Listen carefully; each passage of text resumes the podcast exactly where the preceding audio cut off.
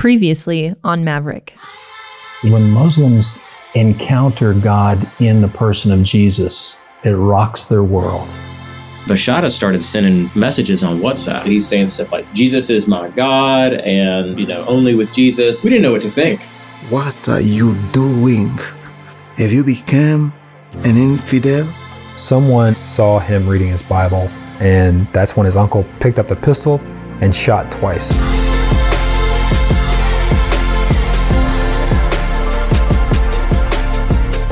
This is Maverick. And here in episode 2, we're picking up where we left off in Bashara's story. And rather than draw this all out, I'm just going to tell you up front Bashara doesn't die. The gun goes off, shells fall to the ground, and Bashara lives to tell about it. I watched him put the bullet in the gun. He cocked it and took the safety off. Then he fired. I felt the kick of the gun. It was so strong.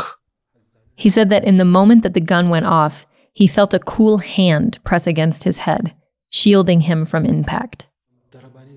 Even though the bullet disappeared, the force of the gun still knocked me to the ground. I got back up, clutching the Bible in my hands. He fired again, but no bullet ever hit me. Okay, I think we need to stop here because this is probably the most important point in Bashara's story for you, the listener. Because if you can't get past this moment, you're going to have a hard time getting past the other crazy stuff from here on out.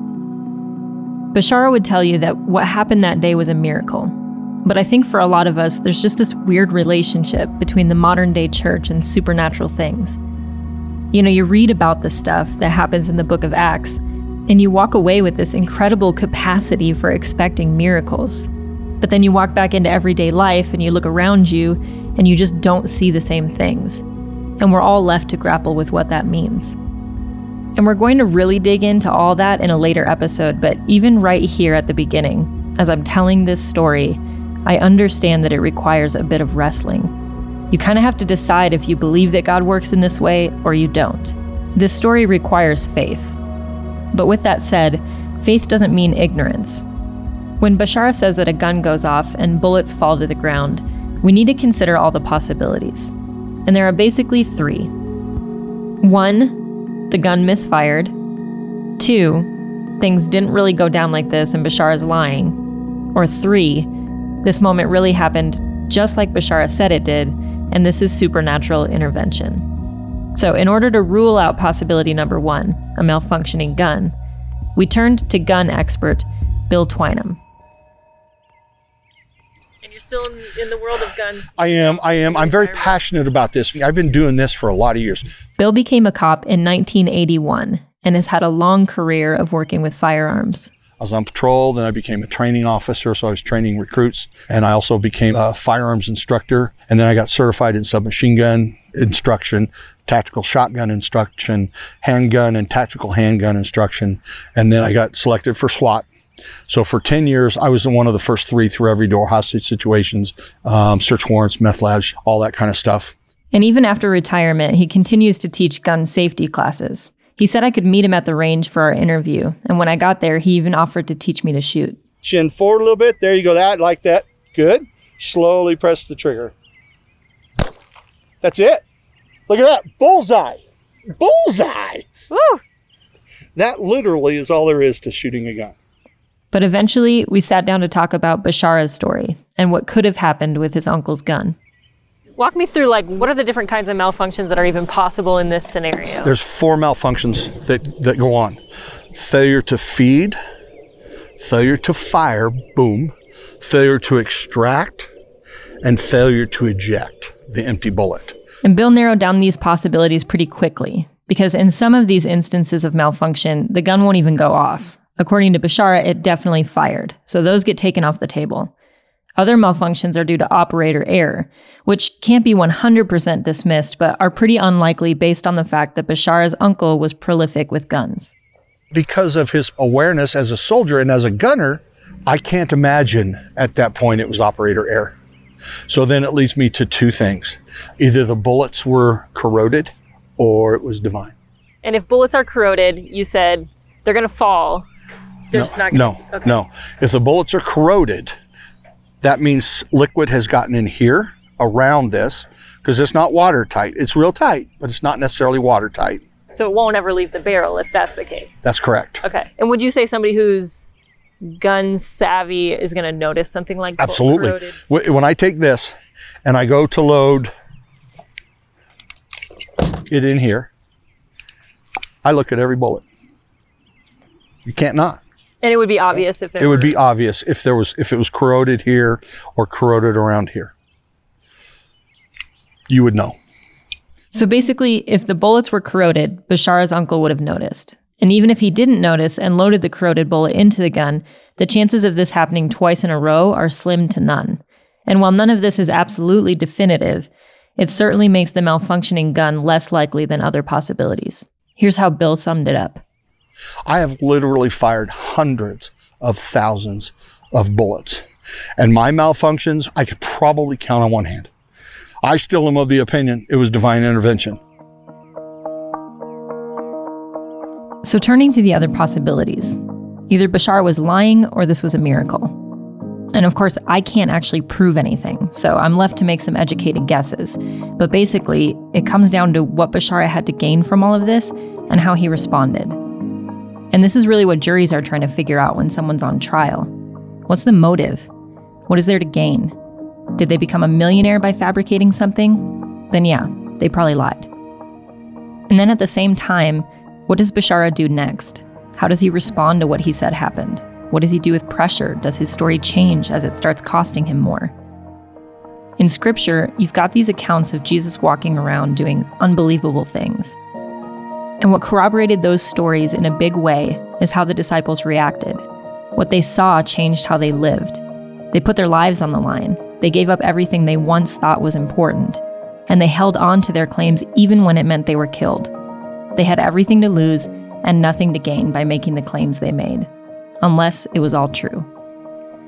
And remember those seemingly insignificant details we talked about in episode 1? This is where the first one comes into play, because Bashara was comfortable. He had everything he could want in life rich family, good status, success. The only thing that would mess that up for him was to become a Christian. There isn't really an angle here. Bashara had nothing to gain and everything to lose unless it was true. And then there's everything he does from here on out that will really make the case for his truthfulness. Because Bashara doesn't shrink back. The only wrong move when your uncle attempts to murder you is to become more bold. If you're being disingenuous, that's the moment to fold. But as the trigger went off, Bashara became 100% convinced that this was truth worth dying for. It was like that point with the pistol on his head when he chose the Bible. It was this explosion. Something went off in this amazing trajectory that nobody could have seen coming. So it didn't work. Bashara was still very much alive, and his uncle was freaked out. He figured that if he tried to kill him again, something really bad was going to happen to him as a repercussion. But he still needed to convince Bashara to recant, or at least punish him for becoming an infidel. So he started grabbing everything Bashara owned and piling it outside. When my uncle realized he couldn't shoot me, he said I must be kicked out of the house. I watched my uncle take my clothes, my computer, and even grabbed my money. He put it all in a pile outside. He poured a liter of gas and burned everything. I was very upset. Was a hard moment. Very hard.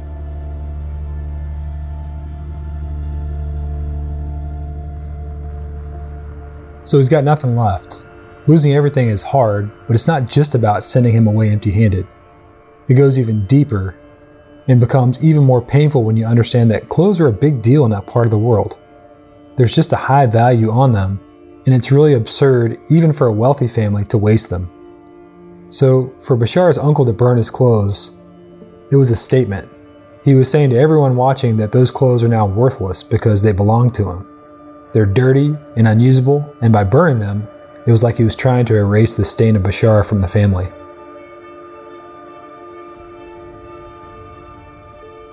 So, what do you do with that? I mean, he's just seen God show up and rescue him, but then he steps into the very next moment and watches his life be reduced to ash. In a way, he's up against these two characteristics of God. He knows beyond a shadow of a doubt that God can save him from any circumstance, and at the same time, he's experiencing the reality that God will also allow him to walk through painful things, things he wishes God would save him from. I think that's such a perfect microcosm of Bashar's journey, and really sort of a foreshadowing of the next couple years of his life. Before that moment, I wasn't sure how strong my faith was. I knew I wanted to follow Jesus, but I was worried that I wasn't going to be strong enough to suffer for Him. And even though I was losing everything, I had peace. I had peace too because I had my answer. I chose Jesus and He was worth it.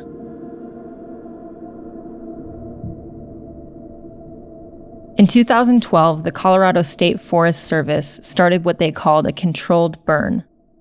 They lit the fire hoping to prevent a future forest fire. They intended for it to burn a few acres of brittle brush. What they did not intend was for it to stretch 1,400 acres, destroy 23 homes, and kill three people. But that's the nature of a fire. It might not always go where we want it to go and accomplish what we want it to accomplish. Even with the best of intentions, starting a fire is risky. That's what Bashar's family didn't know that day as they watched all his belongings burn. They lit an unintended fire, a kindling of Bashar's faith. They thought they could stop him, but they didn't realize that suffering produces perseverance. They thought they could deplete him, but they didn't account for the fact that once faith is tested and proven, it becomes more valuable than gold. They couldn't see that what looked like Bashara losing was actually a moment of him gaining. If you lose your life, if you pick up your cross, which is, you know, a means of torture and death, then you'll actually save it. Bashar and I talked a lot about that. And we talked about the parable of the treasure in the field. There's no way for that person in the parable to get the treasure unless he sells everything that he has. And I can tell you that up until that moment with Bashara, I hadn't seen many people abandon everything for the sake of buying that field. But that's exactly what Bashara did. And he had so much to give up, he had so much to lose for it. When you think about it, he chose what was absolutely crazy in the eyes of the world. He traded everything for the sake of a treasure that no one could see because it's underneath the ground and takes eyes of faith to see it. But God had given him those eyes. It's true that if you suffer, the sufferings won't last a long time. But later, there is deep joy that doesn't end. It's like nothing else on this earth. It's priceless. This is the thing that gives me strength. It's such an amazing thing to watch what suffering does in Bashar's life. And of course, getting shot at and kicked out was just the tip of the iceberg. But even in all that, it was proof that God uses evil for good. And I think the thing that really took us by surprise was just how much good was going to come from it and there was just no way to prepare for the stuff that was about to happen next. On the next episode of Maverick, I was always asking God, let my boss not know the things I'm doing. His boss insisted, he said, Come pray with us. And he said, No. And he said, Come pray. And he said, No. And then his boss said, Why not? And he said, Because I'm a Christian. Maverick is brought to you by Pioneers. Special thanks to Bill Twynham and Fis Akonga as the voice of Bashara. For show notes or to find out how you can get involved, go to pioneers.org/maverick.